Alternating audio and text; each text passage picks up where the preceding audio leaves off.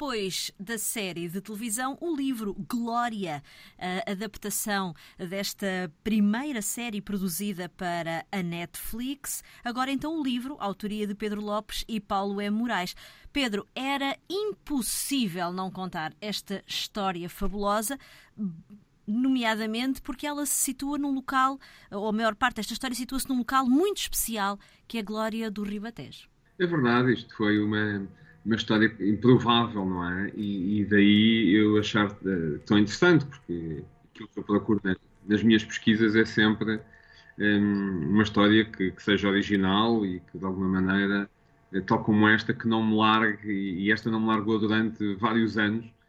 Uh, sabia que seria uma, uma série complicada de fazer, do ponto de vista orçamental, uhum. e, e, portanto, foi uma coisa que eu fui guardando. Era, fez parte das minhas memórias de infância, porque foi uma história que me foi contada de família. A minha família é da rádio, uh, trabalhava na Emissora Nacional e, portanto, andou comigo muitos anos até, uh, finalmente, as plataformas chegarem a Portugal e eu ter a oportunidade de, de fazer um pitch. Uh, e aí, sim, estavam reunidas as condições para... para contarmos esta história. Exato. Uma história de rádio, uma história de luta pela liberdade também, talvez lhe, lhe possamos chamar assim, Pedro? Sim, assim, eu acho que nós tentámos ser rigorosos nos factos históricos, na estrutura mental dos personagens, na sua forma de agir e pensar, mas, mas obviamente estamos sempre a olhar para o passado com os olhos do presente, não é?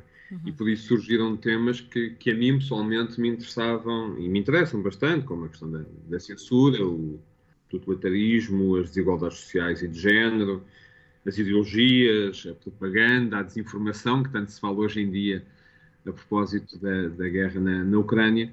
E, portanto, apesar da série ter sido muito anterior a esta situação que, que estamos a viver, eh, senti que já havia aqui uma série de, de ecos com, com a atualidade, não é? Uma, uma espécie de pontos entre o passado e o presente. A questão da desinformação, quando, quando se falou, por exemplo, nas eleições norte-americanas e da intromissão da Rússia na, nessas eleições, uhum. E achei que seria muito interessante pegar numa história que é claramente um, uma história dos anos sessenta, mas que, eh, se calhar, apesar da Guerra Fria ter acabado, o mundo mudou em algumas coisas, mas noutras continua bastante igual. Exato. Portanto, a forma de, de, dos Estados se afirmarem e se intrometerem na vida uns dos outros, não é? E, e na vida de, das pessoas, e toda esta manipulação, de alguma forma, da opinião pública, era um, um assunto que me interessava muito. E depois interessava esta história recente de Portugal, que de alguma maneira um, não tem sido contada no grande ecrã, uhum. e, que, e que, portanto, ficava eventualmente para alguns, alguns nichos, algum, alguns interessados que tinham sido intervenientes, mas não para, não para o grande público e, sobretudo, para uma nova geração. Exato. É, E nós sabemos que as novas gerações veem muito mais televisão, se calhar, do que do que leem. É um veículo muito importante para, para a nossa memória social. Exato. Falemos desta Raret, que, bem, agora talvez mais pessoas conheçam a história do que aqui, do que aqui se passou. A ideia inicial era que este, vamos chamar-lhe protocolo, entre as autoridades americanas e portuguesas durassem apenas alguns anos. A rádio acabou, esta rádio acabou por sobreviver até à queda do, do muro de, de Berlim e até um bocadinho, um bocadinho mais, até um bocadinho mais para a frente.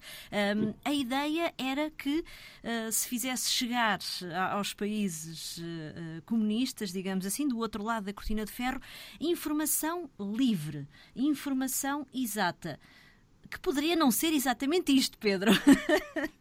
Sim, embora, obviamente, a Rádio Free Europe continua a afirmar que é, que é informação livre e objetiva, e não, eu não vou contestar é, é, ficção é ficção, e, portanto, é, hoje em dia tem um determinado papel, é, e eu tive a oportunidade de falar com eles, porque depois da série estrear, é, ligaram-me e quiseram Uh, falar comigo sobre, a, sobre as histórias da Raret, sobre o que eu tinha descoberto do ponto de vista de arquivo, e foi, foi muito curioso.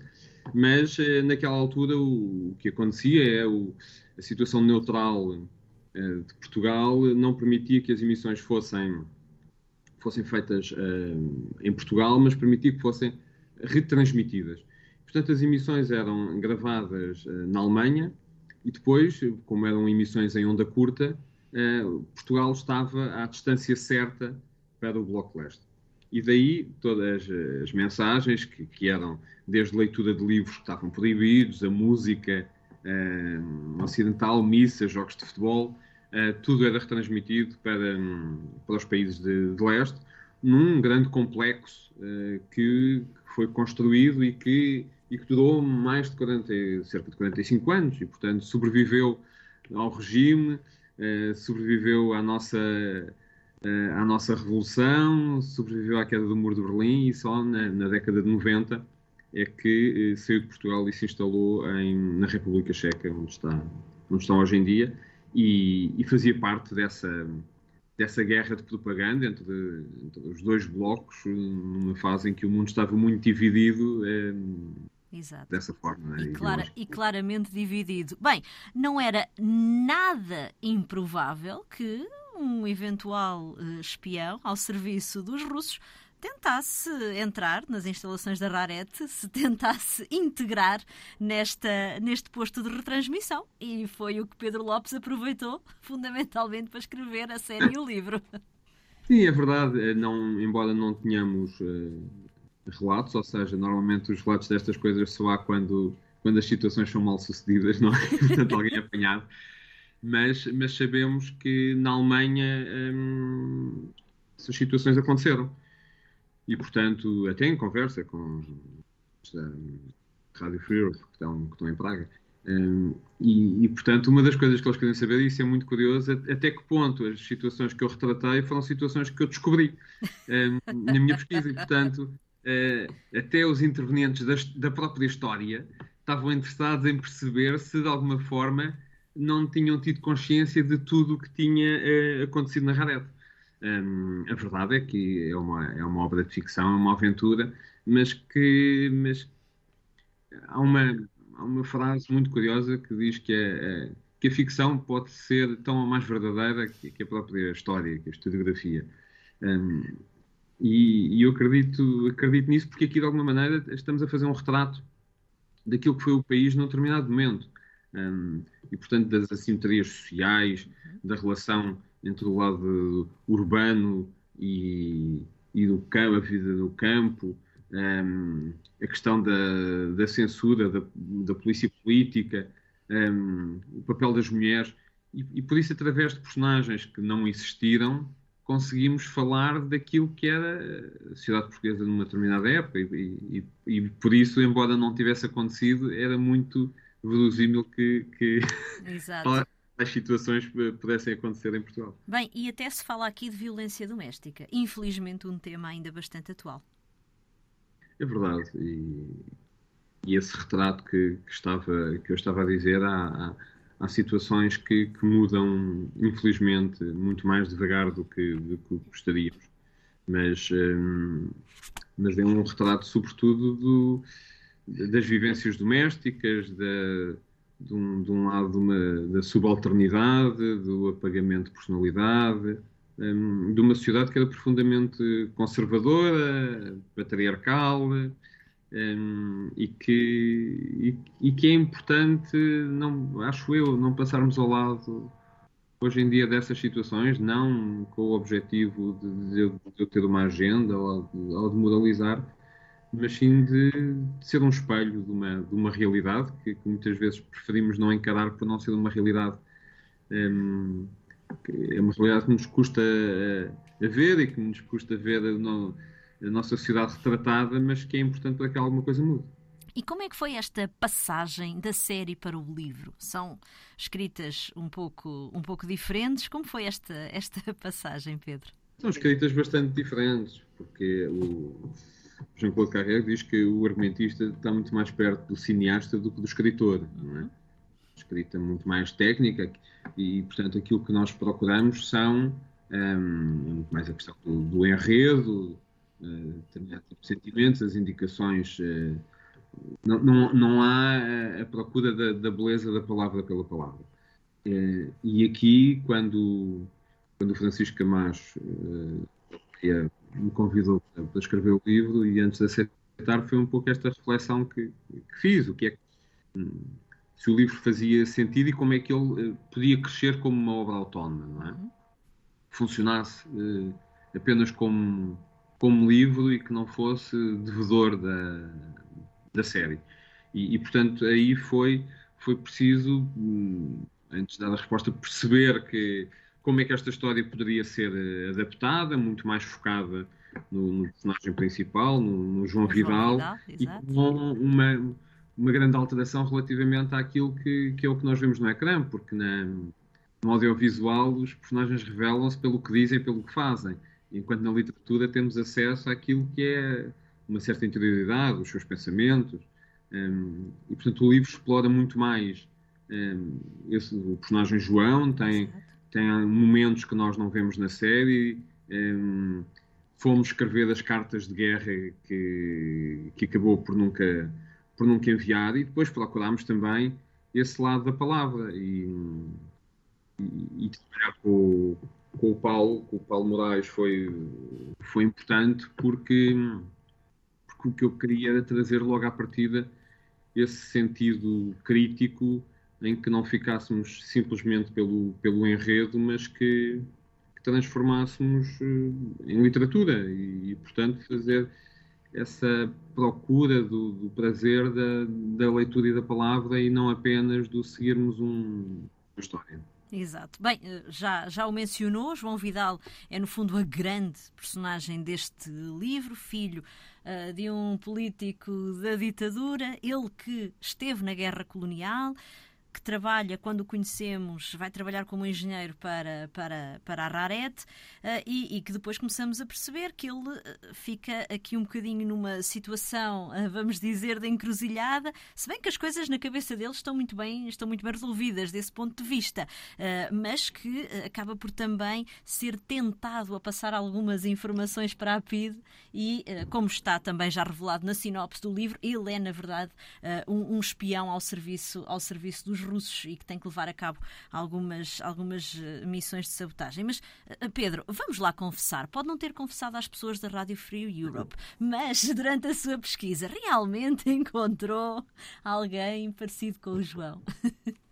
um, não, o que, eu, o que eu tentei fazer foi, de alguma maneira, com as pessoas que conheço, que, que estão à minha volta uh, e que de forma contribuíram também para a minha para a minha formação e para a minha forma de ver o mundo, um, o que é que é desta sociedade e, e, e no caso de alguém um, não aceitar o regime, uh, que, que, que formas é que havia de combater uh, o regime e, portanto, um, a questão de, desta ligação um, ideológica ao comunismo e depois ao K G B, que é o que nos lança a história numa, numa dimensão internacional, hum, era o que, que fazia sentido do ponto de vista de uma oposição mais organizada. Hum, e isso, daí este caminho. Eu acho que, que o João ainda é um personagem em construção, ainda é um,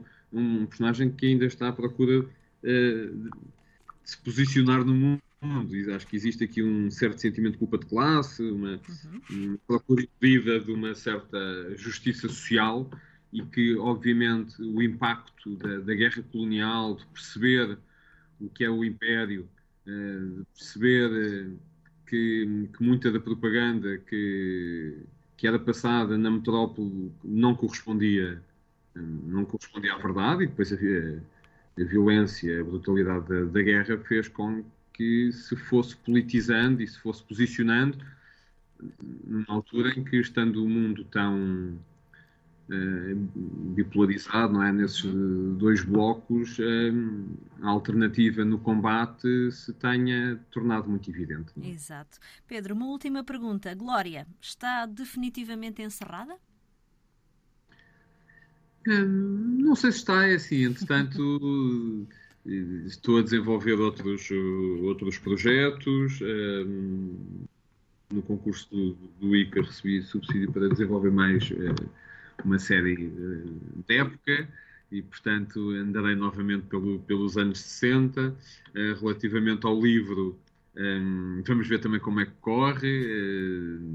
Uh, da minha parte, tenho obviamente esperança que possa haver uma, uma eventual coleção, uma continuação, mas, uh, mas uh, não vamos fazer planos uh, a longo prazo. Eu acho que é ter prazer nas coisas que se está a fazer. A série, um, eu estou muito satisfeito com a série e, e a história de alguma forma está fechada, não quer dizer que não, não tínhamos feito para que o final estivesse ligeiramente em aberto para, para se poder continuar, mas nesta fase não é uma coisa que, que penso, até porque o, o processo que, que terminei agora foi o do livro, da escrita da, da série, já tem, não sei, animei, hum, e portanto neste momento estaria muito mais interessado até em prolongar aqui a, a vida do João Vidal no papel, mas vamos ver como é que...